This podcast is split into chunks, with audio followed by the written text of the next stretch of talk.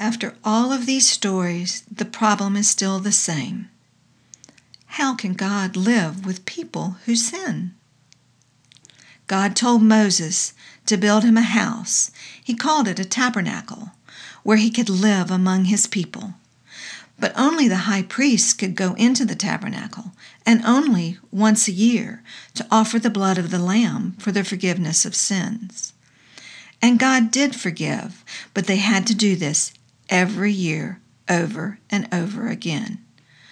Would there ever be a sacrifice good enough to let us live with God forever?